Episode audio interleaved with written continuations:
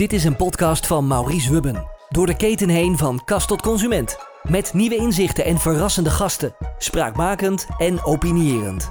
Welkom bij Van Kast tot Consument. Met vandaag Jelgo de Vriend. We zijn hier in eh, Heemskerk voor het opname van, eh, van de podcast eh, van Kast tot Consument met Maurice Hubbe. En we hebben hier aan tafel iemand die al volgens mij zijn hele leven lang in de AGF werkt, in allerlei functies. Kent de retail uit de broekzak en doet nu dingen met kwaliteiten. We gaan het vandaag hebben over kwaliteit van allerlei soorten producten. Ik kan niet bedenken hoeveel, maar ook wel in allerlei fasen in de keten. Jelgo de Vriend, van harte bedankt dat je wil meewerken aan deze podcast. En bedankt voor de gastvrijheid om deze hier op te nemen in jullie kantoor in Heemskerk. Nou, leuk Maurice, van harte welkom. Ja, Ik heb er zin in. ja. ben je een beetje voorbereid, want eh, we moesten hier echt het vuur aan de schenen leggen. Ja, Peter van de absoluut. Vreken. Ja, je bent al gewaarschuwd van tevoren. Ja, ja, ja, ja. Allemaal vragen. Je zegt, er zijn niet te veel vragen voor in een half uurtje. Ja. Nou, joh, eh, ik praat in ieder geval heel snel, We gaan het beleven. zolang het maar wel eh, verstaanbaar is. Precies. Wil jij eens even iets over jezelf vertellen? Want je hebt al Ja, heel veel gedaan in de AGF-wereld. Wat heb je achter je liggen? Jeetje, nou ja, ik eh, ben ooit op de has begonnen. Ik wilde iets met groen en internationaal. Nou, dan kom je al vrij vlug op AGF uit. Als er nou één sector is die, die internationaal en groen is, dan is het groente en fruit. En eh, nou ja, goed, de dynamiek van groente en fruit heeft me ja, altijd gepassioneerd. En eh, nou ja, eh, na de has naar, naar Wageningen doorge, doorgestoken. En ja, en, en, en ja, dan kom je in een compleet, een compleet nieuwe wereld daarna terecht. Wat heb je in Wageningen gedaan? Welke afdeling? Studie? dat was landgebruik en, en daarnaast ook bosbouw. De has was tropische landbouw. En toen ik 18 was, was er een docent die tijdens de, de, de les vroeg... eh, is hier iemand die eh, misschien interesse heeft om een halfjaartje in Costa Rica veldonderzoek te doen naar bananen? Nou ja, en ik heb mijn hand opgestoken en... eh, ja, dan, dan beland je in een wereld Van het fruit? ja, van het fruit en, en dan ook nog bananen, wat natuurlijk het grootste product is wat, Ja. wat supermarkten verkopen. Ja. En ja, de rest is history, want die, die rode draad van banaan die heb ik lang volgehouden. Via Dol en Chiquita later. Ja, En, daar heb je gewerkt. Ja, ja Do- Dol als student, eh afstuderen, eh, scriptie eh, geschreven, kwaliteit bananen. En omdat ik dat gedaan had, was Chiquita heel erg geïnteresseerd, want ja, concurrent natuurlijk. Dus, En toen was de Kevin Dish al heel bekend. en dat was de Cavendish, inderdaad. Ja, dat is nog, nog steeds? Nog steeds en de enige, ja. ja, ja. Heel bizar. Ja, enige productgroep die bestaat uit één variëteit. Ja, ja. Ja. Vervolg van je carrière, wat ben je toen gaan doen? Toen je uit de bananen kwam? Ja, ik wilde maar naar de voorkant. eh, voorkant van, eh, van eh, de bananenwereld. de, de aansluiting met retail en sales. En nou ja, Daarmee bedoel je verderop in de keten, precies de voorkant. voorkant. Ja, ik zat in Costa Rica, deed R&D. Dus ik ben ooit begonnen na mijn Oh, ja. studie in, in de, in de, in de onderzoeksafdeling. ja. Totaal. Kwa- Kwaliteitsonderzoek bananen. Ik denk dat ik een van de mensen was die misschien wel het meest, meeste wist op dat moment van wat, eh, wat rond de kwaliteit van bananen allemaal speelt. En, eh, maar ik wilde naar de voorkant, meer de consument eh, opzoeken. En nou, eigenlijk geen betere plek dan, dan, dan bij een supermarktketen aan de slag te gaan. Dus ik ben schuin doorgestoken en bij eh Ahold op de Europese inkoopafdeling beland. Dat is ook iets aan dan? Ja, in Zandam. Is dat bij G. Happen? Ja, toen, nou ja, later bij Gehappen. Eh, dat was nog Hans Vet toen de tijd. Oh, ja. ja. Ja, En, eh, nou, en, en Hans die was een Europese inkoopclub aan het opzetten voor groente en fruit. Wat toen de tijd nog een, eh, een samenwerkingsverband was met allerlei Europese supermarktketens. Ook ICA bijvoorbeeld, Casco. Ja. Eh, Hoe heette die club ook? Die inkoop? eh, AES, Ja. Ahold European Sourcing. ja. Later ICA's, nou verschillende namen hebben die gehad. Eh, inmiddels bestaat het niet meer in die vorm, omdat natuurlijk ICA eh, niet meer onderdeel is van Ahold Deleuze. Ja. En eh, nou goed, en dan zit je natuurlijk eh, Europese inkoop, eh, retail. eh, ehm, ja, en dan leer je de hele wereld kennen vanuit, vanuit supermarktperspectief. En dat is leuk. AGF. Ja, dat is echt de, de echte dynamiek van groente en fruit. Ging je ook weer de bananen inkopen? Ja, nou ja, onder andere. ja. Niet zoveel keus. Wist waar ik moest allemaal zijn. hetzelfde ras. Ja. allemaal hetzelfde ras. Ja. En, en natuurlijk wel met, nou ja, wat ik net al zei, het is natuurlijk het belangrijkste product in de supermarkt. Dus de belangen zijn, de belangen zijn groot. En eh, nou, van daaruit ben ik toen eh, doorgestoken naar Albert Heijn. Want ja, als je in Zandam zit bij Ahold, dan is het een paar deurtjes verder, eh, een afdeling verder. En dan zit je Albert Heijn, de category organisatie.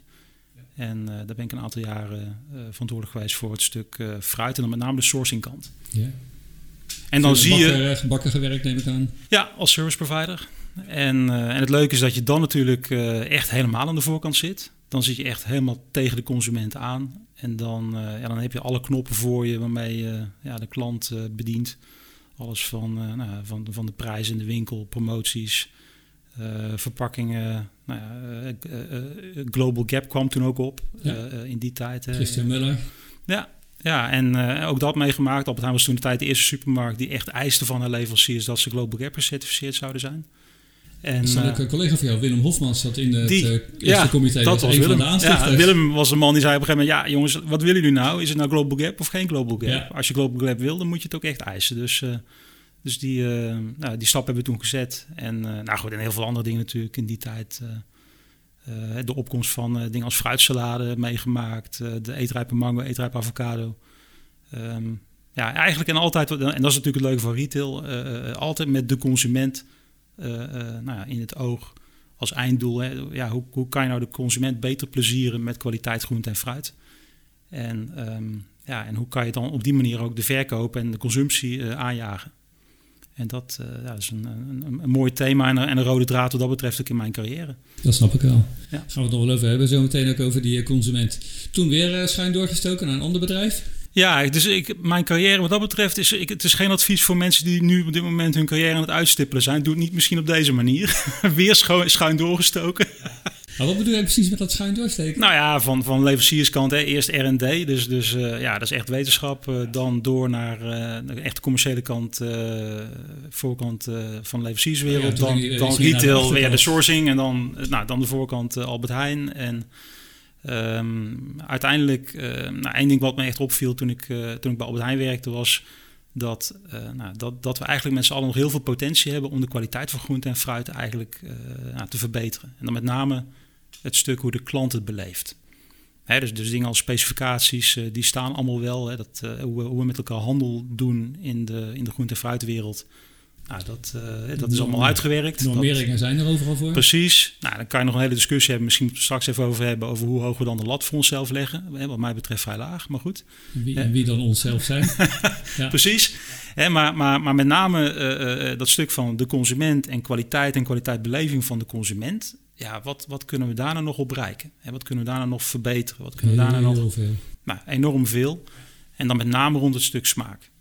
En dat, uh, dat hebben we, uh, Mout en ik, mijn vrouw en ik, hebben dat uh, nou, 10, nou, 12, 12, 13 jaar geleden opgepakt. Hebben gezegd, daar, daar moeten we wat mee. Um, kan je kwaliteit kwantificeren? Kan je, kan je kwaliteit op zo'n manier meten door de ogen van de consument? Dat je dan vervolgens um, met die informatie ook de handvaten kunt geven aan supermarktketens en ook aan leveranciers of aan telers. Om, om verbeterslagen te maken in de kwaliteitsbeleving van consumenten. Nou, dat klinkt heel erg uh, theoretisch. Uh, de praktijk is een stuk simpeler. Het betekent eigenlijk dat je gewoon een supermarkt in gaat, gaat kijken hoe een product daar ligt, het ook koop, koopt en het dan vervolgens beoordeelt, ja, zoals wij dat noemen, door de ogen van de consument. En dan daar cijfers aan hangt met harde metingen, smaakbeoordelingen en dan met die cijfers ook weer teruggaat naar bijvoorbeeld supermarktketens. Dat zijn de, de grootste klanten die wij nu hebben, um, waarmee ze dan verbeterslagen kunnen doorvoeren.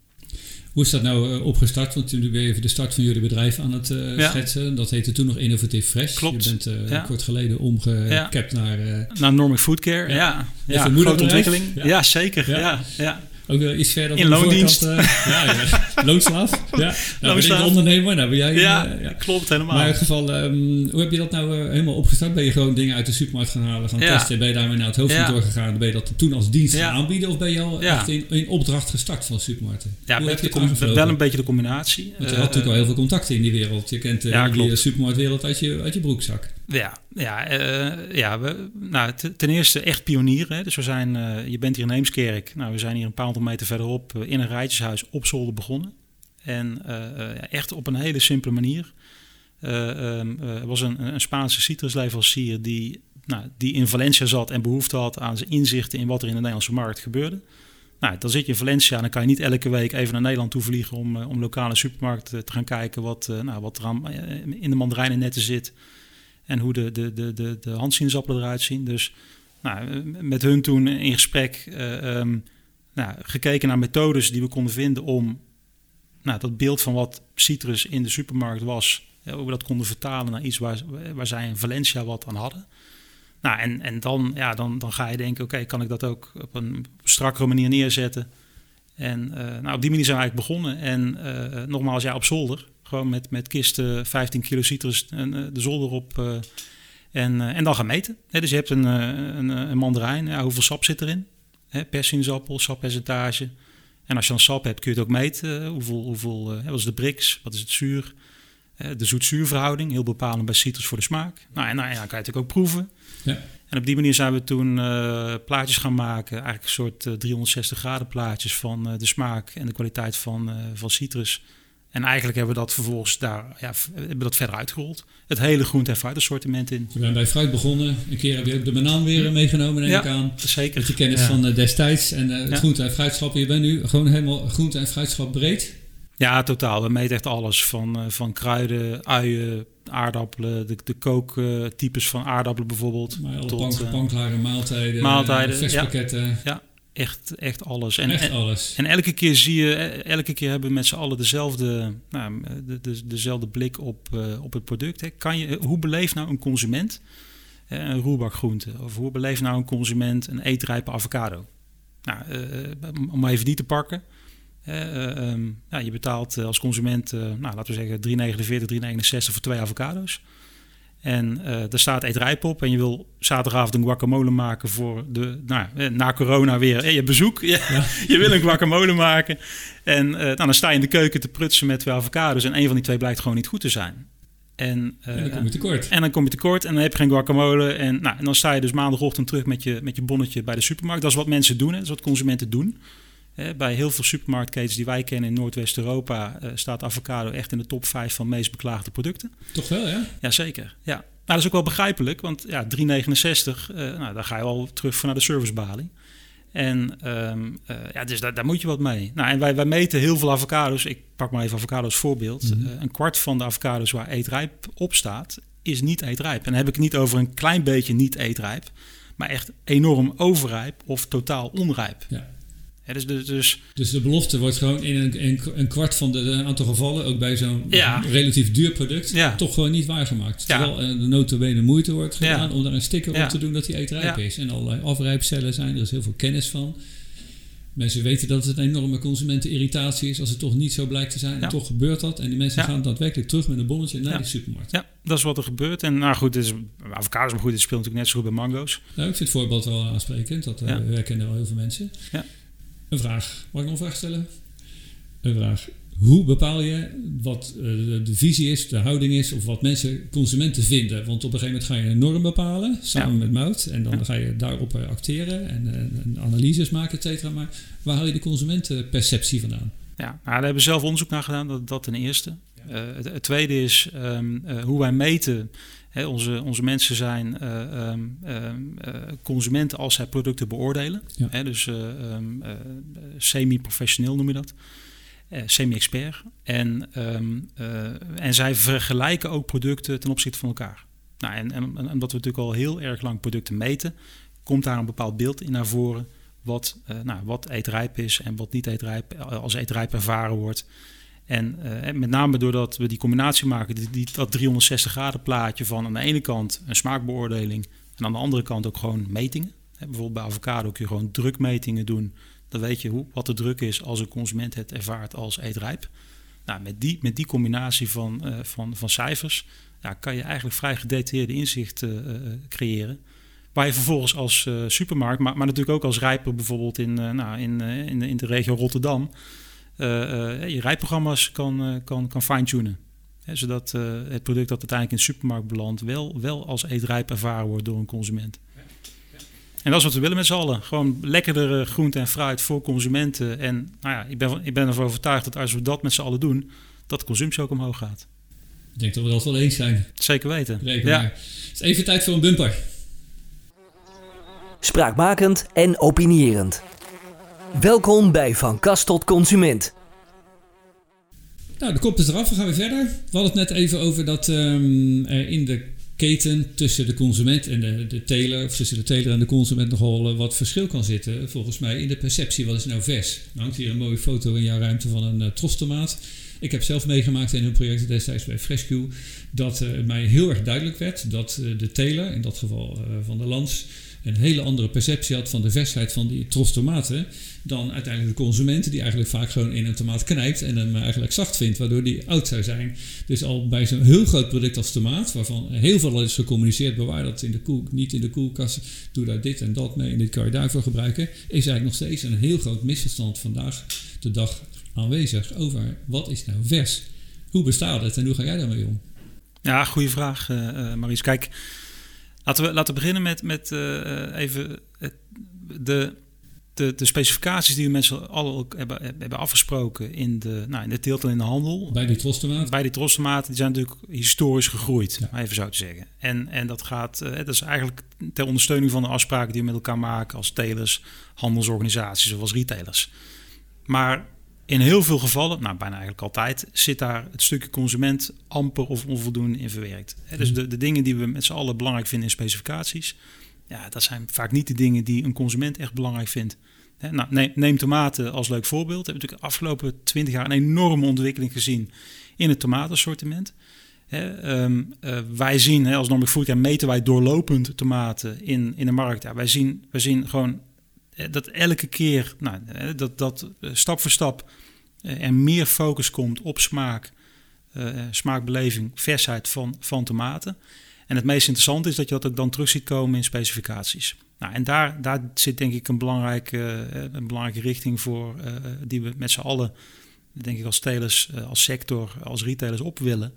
En naarmate we met z'n allen beter, beter de wens van de consument kunnen vertalen in specificaties, eh, naarmate we beter communiceren met z'n allen over wat die consument echt wil, ja, gaat dat ons met z'n allen ook helpen. Moeten we de consument ook niet een beetje opvoeden? Want de consument eh, vindt wel dingen en uh, gaat wel van dingen uit. Maar zolang zij niet weten hoe dingen moeten te zijn of horen te zijn. Ja. Niet door culinaire journalisten heel goed worden voorgelegd bij recepten hoe het eigenlijk moet zijn. Ja. Kun, je de, kun je de consument van alles vragen. Maar ik denk dat je hem eerder hebt zelf, hem of haar zelf dingen moet vertellen. Ja, meens. Ja, ja. Ja, en dat is, dat is natuurlijk wel uitdagend. Hè. Ik heb zelf meegemaakt, we hadden het net al even over avocado's. Uh, Oké, even een verhaal uit de oude doos. Hè, de omslag van de, van de groene avocado's naar de hasavocado. Hè, waarbij we in het begin ook moesten uitleggen dat als die avocado zwart werd, dat hij juist beter werd in plaats van dat je hem dan weg moest gooien.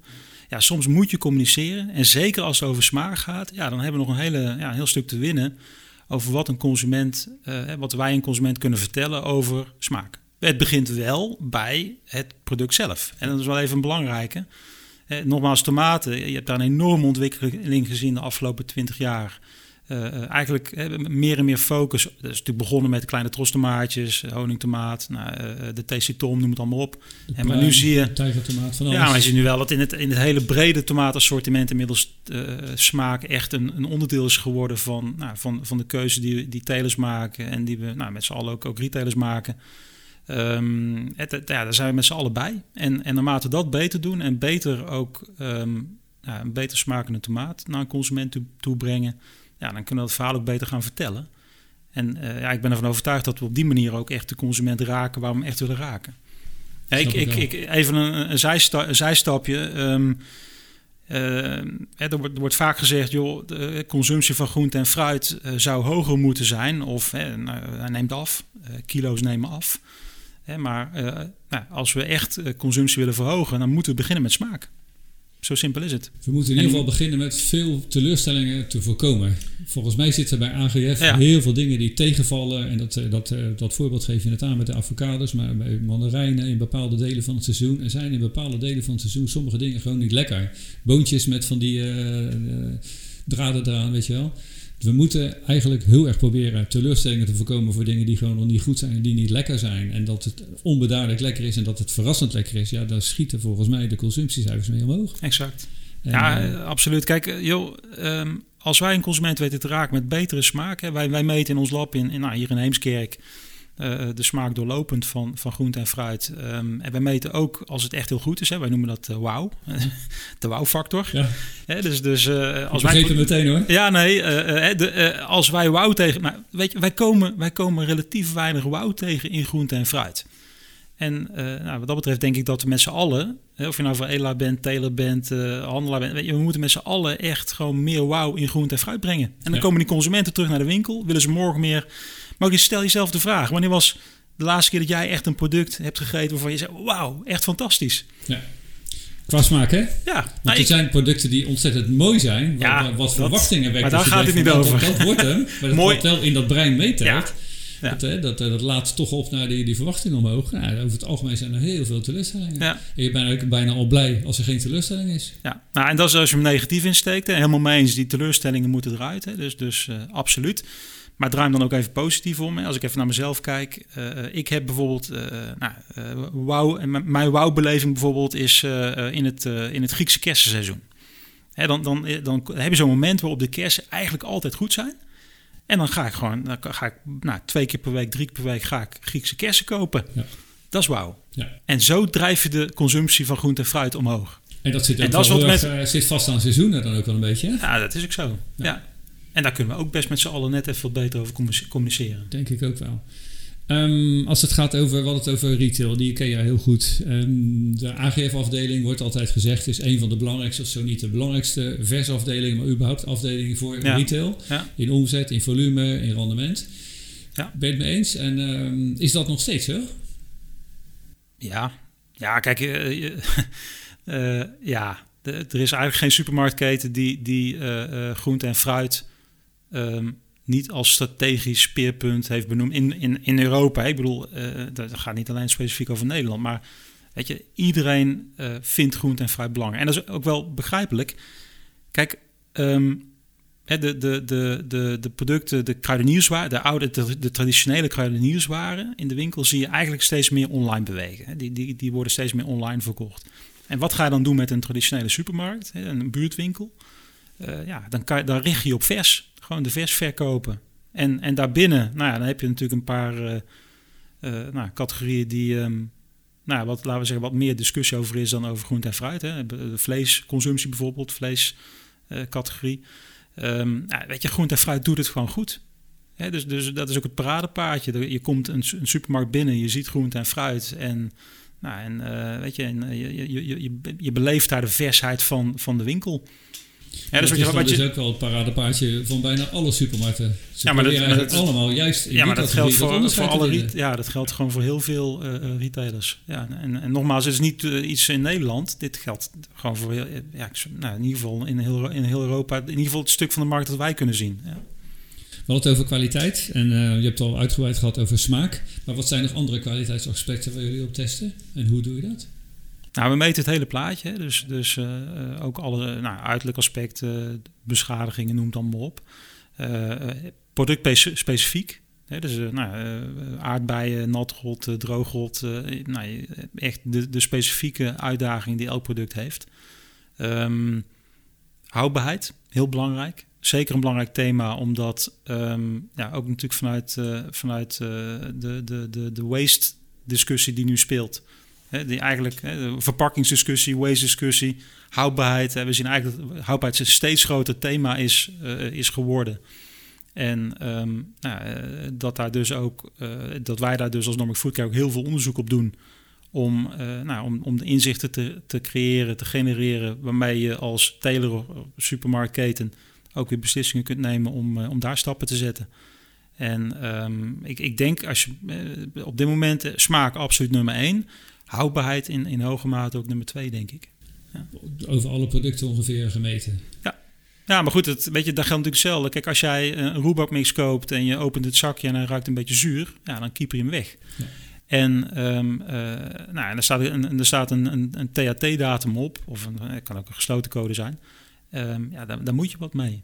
Nou, en, en, dat geldt natuurlijk voor heel veel producten. Ja.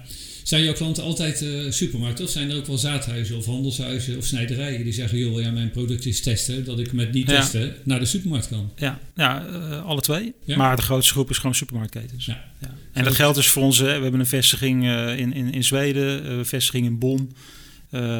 Dat geldt voor, voor alle vestigingen die we hebben.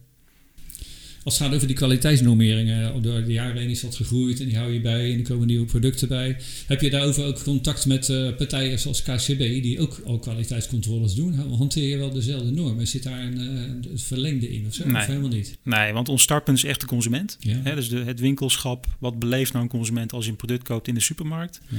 En, uh, ja, en dan van daaruit gaan we terug. Maar, maar wel met... zit echt eh, bij het eh, af, aftuin eh, controleren. Ja, correct. Nou, Nou, als het al- product alsnog, eigenlijk al wat verder in de keten. Klopt. Ja. Als Normic Food Care eh, doen we dat ook. Hè. We, we hebben keurmeesters bijvoorbeeld. We helpen ook met het opstellen van specificaties. Maar als je het hebt over dat monitoren, echt hoe beleeft nou een consument groente en fruit? Ja, dat is echt vanuit de supermarkt. Wat doen consumenten om die kwaliteit te borgen? Anders dan eh, met jouw rapport eh, van eh, dat is jammer, dat valt tegen, dat valt me mee. Wat kunnen ze, daarna, wat kunnen ze doen als er een uitslag voor jou binnen is die tegenvalt, die teleurstelt? Ja, dat kan, dat kan. Het is natuurlijk heel erg productspecifiek. En ook ehm, specifiek wat er, dan, wat er dan, laten we zeggen, niet goed is. Je, kan, je kan denken aan het optimaliseren van seizoenen, seizoensovergangen. ehm, eh, het aanpassen van verpakkingen of, of codes. Ehm, maar het kan ook dingen zijn als bijvoorbeeld koelingen die niet goed staan in winkels. Ik bedoel, eh, de, wat er in de winkel gebeurt met groente en fruit... heeft ook in hoge mate invloed op eh, de kwaliteitsbeleving van consumenten. Want jullie hadden de monsterste producten zelf op in de winkel. Dus je Ja. ziet bij de Als kwaliteit mystery die je guest. meet, Ja. exact. Weet Juist. je wel onder welke omstandigheden, wat voor datum erop zit, eh, hoe die ligt, verwarming, of de koeling het goed doet, Exact. lichten erop. Ja. Dus dat neem je al mee in de beoordeling. Juist. En zo ervaart de consument het ook. Dat- is ook vaak wat we zeggen. Joh, ga niet een product uit je eigen loods halen en leg het dan op een keurtafel, want dat is niet wat de consument ervaart. Ga ook niet je eigen product uit de loods leggen naast het product van een concurrent dat wel uit de supermarkt komt, want dat is geen eerlijke vergelijking. Ja. Je moet het echt helemaal door de keten trekken en dan, zoals een consument het ook koopt in een supermarkt, moet je het, eh, moet je het gaan beoordelen. Met wie praat je bij die klant? Is dat eh, de kwaliteitsafdeling van de supermarkt, de inkoper, de hele AGF? eh, Dat kan alle, groep? dat is de, eigenlijk in, in de volle breedte. Ja. Ja. omdat je toch ziet dat, laten we zeggen, als je met kwaliteit echt stap wil maken, als je met, met smaak, beleving, kwaliteit eh, nou, echt naar het volgende niveau wil, ja, dan moet je dat ook integraal aanpakken. En dat betekent dat het, eh, ja, dat is, dat is inkoop, category management, eh, eh, afdeling kwaliteit. Maar eh, ook ja, service providers eh, die erop aangesloten ja. worden. En natuurlijk ook eh, ja, telers of leveranciers die op bepaalde productgroepen bijvoorbeeld nou, de, de, de belangrijkste leveranciers zijn. Die worden ook vaak aangesloten. Ja. Dus dat het echt een integrale eh, aanpak wordt. En, eh, nou, en iedereen eh, op dezelfde manier ook kijkt naar de beleving van die consument. Dat zou wel fijn zijn. Dat we Ja, dat is nodig. daar, die, die, Ja, kijk, weet je, de, de, wereld, de, de oude wereld van iedereen in zijn eigen hokje en zwart, een zwarte doos en niemand weet precies wat er gebeurt. Ja, die zijn we in groente en fruit natuurlijk al lang geleden kwijtgeraakt. In andere sectoren zie je dat nog wel, maar, maar niet in groente en fruit. Zo'n service provider die vindt het natuurlijk niet altijd leuk als jij er af en toe met slecht nieuws komt of met slechte beoordelingen van de producten die zij voor die supermarkt hebben georganiseerd, ingevuld. Hoe kijken die naar jou?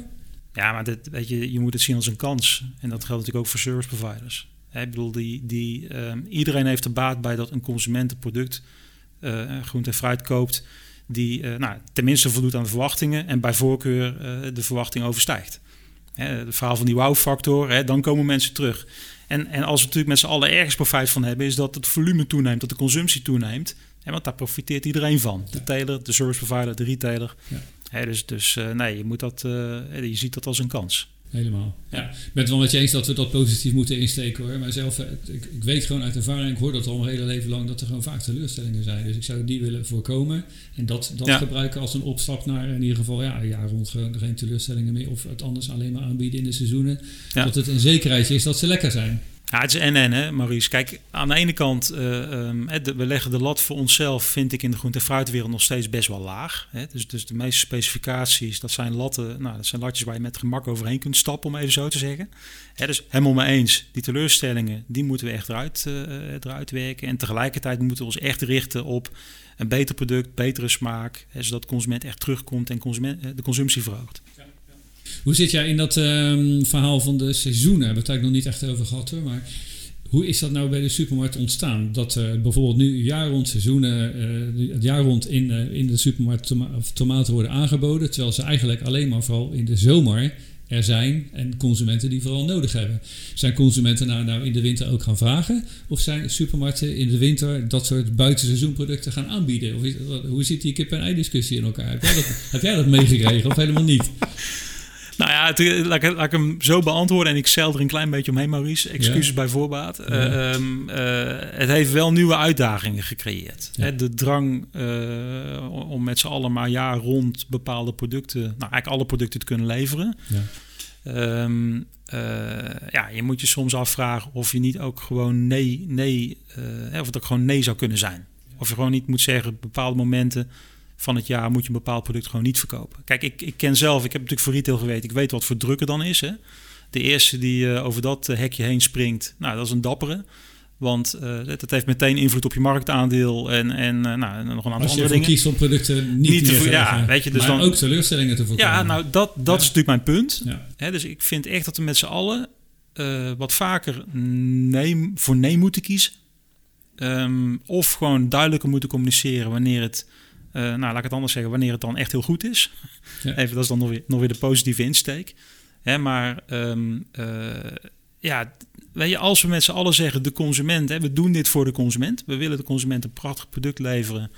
En eh, die moet daar heel tevreden over zijn en dan vervolgens morgen terugkomen. Ja, dan, dan denk ik dat er ook wel, wel momenten zijn waarop je zou moeten zeggen, nou dan moeten we dit niet gaan verkopen. En ik, ik trek die vaak, ik, ik maak dit vaak, als ik met mensen hierover spreek, heel, heel simpel. Je moet jezelf eigenlijk de vraag eh, stellen, zou ik dit product aan mijn kind geven? Of aan mijn moeder? Niet aan je schoonmoeder misschien, maar, aan je moeder. Hè, of Nee, maar, maar, maar, stel jezelf die vraag. Hè, als ik nou eh, als ik keurmeester ben en ik sta in een loods eh, te keuren, of ik ben inkoper of category manager of nou, verkoper. Hè, dit product, zou ik dit nou aan mijn Ben ik nou trots als ik dit product aan mijn kinderen geef of nou, aan mijn moeder of wie dan ook? En ik denk als je de vraag zo stelt, dat je heel vaak, eh, nou niet heel vaak, maar dat je toch een aantal keren zult zeggen: Nou, weet je, dit product zou ik echt nooit aan mijn kind geven. Ja. Nou, dan moet je het ook niet aan een consument geven. En, en om het even heel, heel, eh, heel eh, nou, hapklaar te maken. Hè, de, de, de volumes, hè, groente en fruit, enorm belangrijke categorie binnen retail. Ehm, nou, überhaupt. Hè, ehm, eh, de volumes waar we over met, z'n- waar we met, over met z'n allen praten zijn enorm. Hè, als je één vrachtauto blauwe bessen neemt of één vrachtauto cherrytomaten, bereik je met gemak 150.000 consumenten. Nou, en dan moet je jezelf de vraag stellen: als ik een, een, een vrachtauto met cherrytomaten sta te keuren of blauwe bessen en ze zijn gewoon niet goed, ja, ga ik dan 150.000 consumenten teleurstellen? Of zoveel blauwe bessen weggooien, wat eh, deze, deze dagen ook niet zo heel erg populair is. Ja, maar dan draai ik hem liever om, want dan had dit nooit geproduceerd moeten worden, ingepakt moeten worden, vervoerd moeten worden. Weet je, dan, dan ja, even de spiegel voor met z'n allen. Ja. Ik wil nog even naar een ander product eh, waar ik eh, toch ook wel vaak over nadenk. Bij tomaat is smaak mega belangrijk. Mhm. Beetje met me eens dat het bij paprika, wat eigenlijk eh, ook wel een heel groot, heel belangrijk product is, smaak eigenlijk nauwelijks, nauwelijks een issue is. En waar komt dat door? Ik weet niet waarom dat geen issue zou zijn. Ik bij, hoor- komkommer, ik- bij komkommer is het ook een issue. Ja. Kijk, kijk, kijk eh, ehm, ja, we, we hebben natuurlijk met z'n allen dat een beetje weggefantaseerd. Dat bij paprika en bij komkommer smaak, nou weet je, komkommer is een komkommer. En, eh, nou. Nee, het is ook belangrijk. Als je kijkt naar de, de puntpaprika, de zoete puntpaprika. Het zegt die nota zeker, bene, die het zeker. zegt notabene zoete puntpaprika. Ja, dus dus, dus ehm, eh, zelfs bij paprika en ook bij komkommer. Ik bedoel, eh, eh, Is er bij jou een beoordelingscriterium, smaak van de komkommer? Ja, Ik heb de indruk dat consumenten het eigenlijk niet eens meer verwachten. Die zien dat als lekker fris en dan is die al goed. Ja, maar dit, ja, maar dit is de omgekeerde wereld natuurlijk. Mhm. Dus dus, dus je, je geeft een...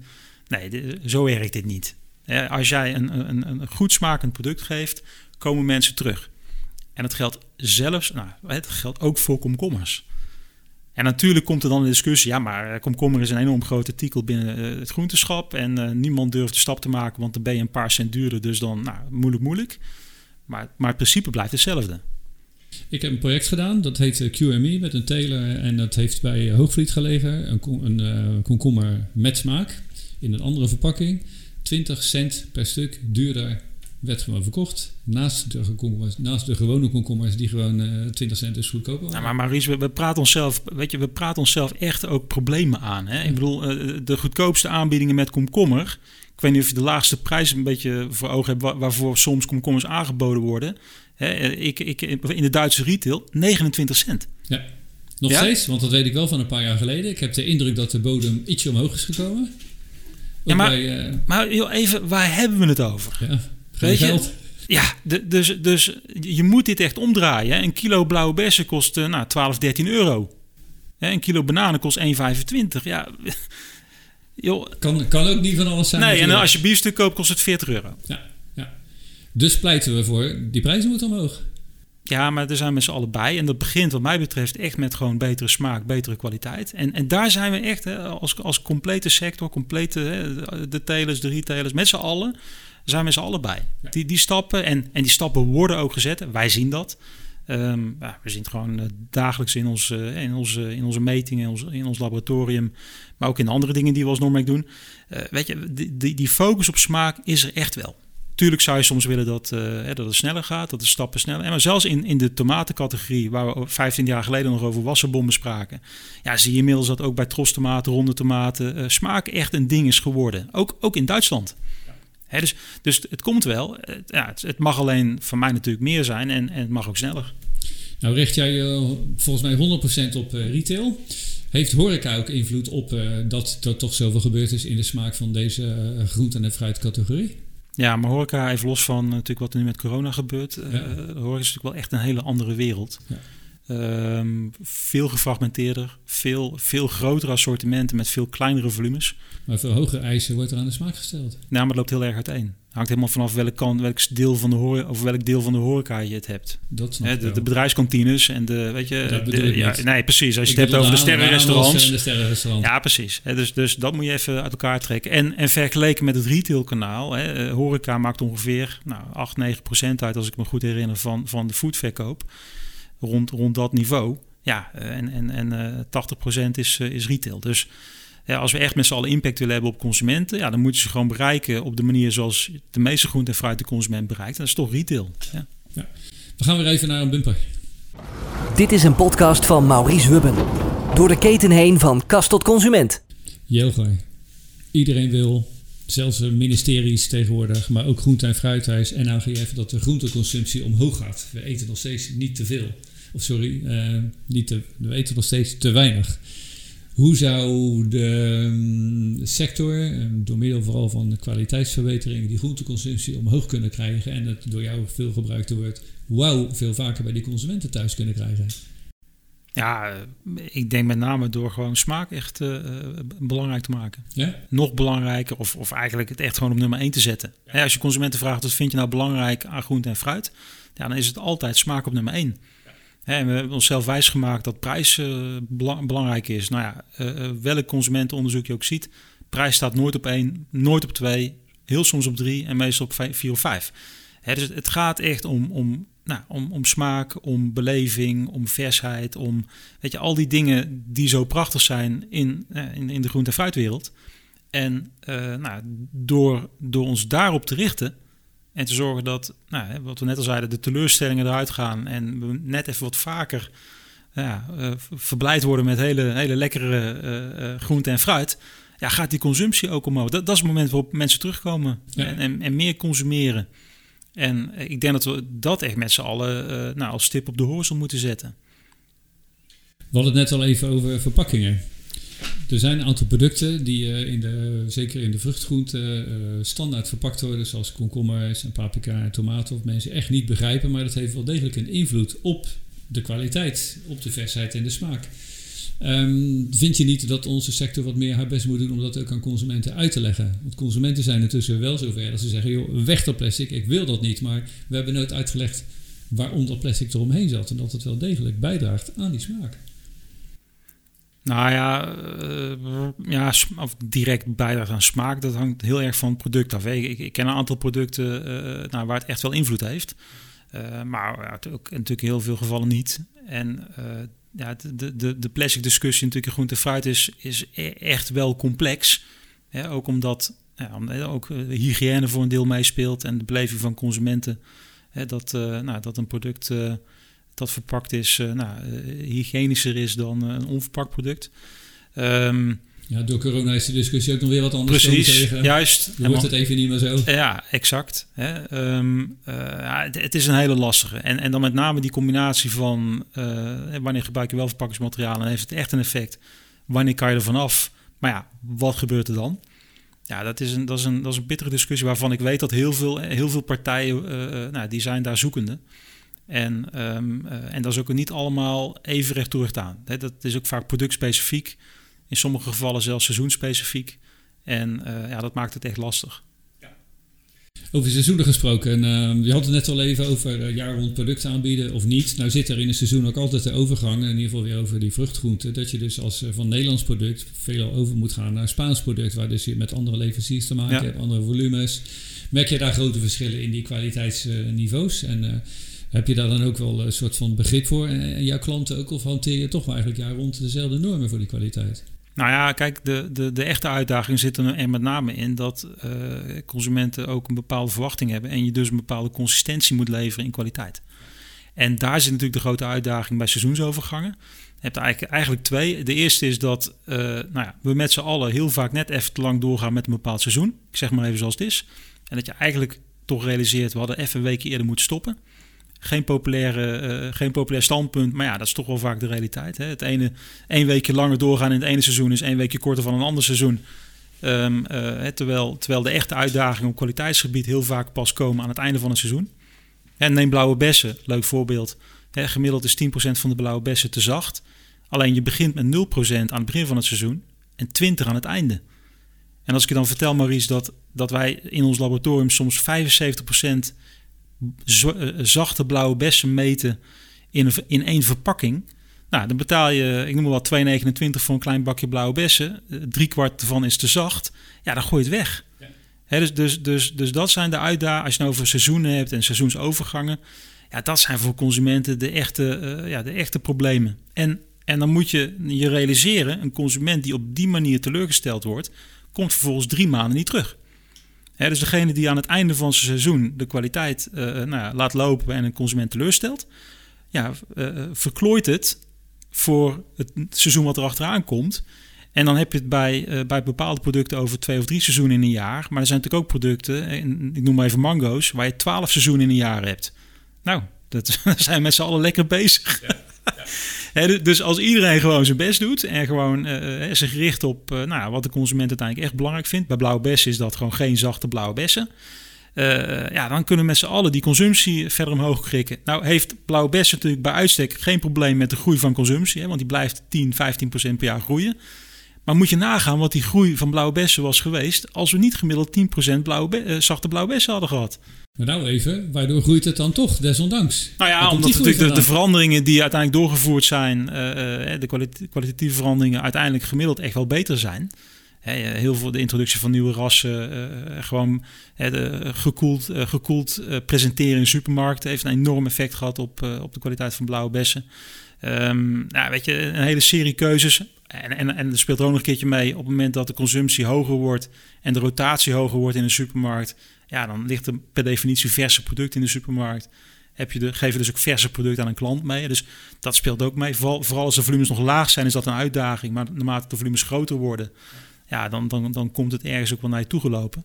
Hè, maar maar uh, dus, dus alleen al op die kracht. En natuurlijk, weet je, blauwe bessen zijn gezond, blauwe bessen zijn lekker en blauwe bessen zijn ook heel makkelijk. Hè. Dus het zijn wat dat betreft ook drie megatrends die samenvallen met blauwe bessen. Je kan het bijna niet fout doen met blauwe bessen. Nee, nee, nee, ja, en toch 10% gemiddeld te zacht. En dan heb je het ook over echt te zacht. Ja, dat is gewoon niet goed. Nou, als we dat kunnen oplossen met z'n allen en ook met name aan het einde van het seizoen als het richting 20% kruipt, en dat het dan net even gewoon scherper erin zit en uh, nou, de, de overgangen beter inplannen, ja, dan gaan we met z'n allen weer stappen maken. Heel veel uh, groente en fruit, uh, eigenlijk bijna alles is gezond. Ben je het met me eens dat bijna iedereen dat intussen wel weet? Zijn er nog consumenten die twijfelen aan dat groente nou, en fruit inderdaad gezond is? Ik denk dat er eigenlijk iets anders aan de hand is. We, we, nemen het ook als een gegeven dat groente en fruit gezond is. En dat consumenten weten dat het gezond is.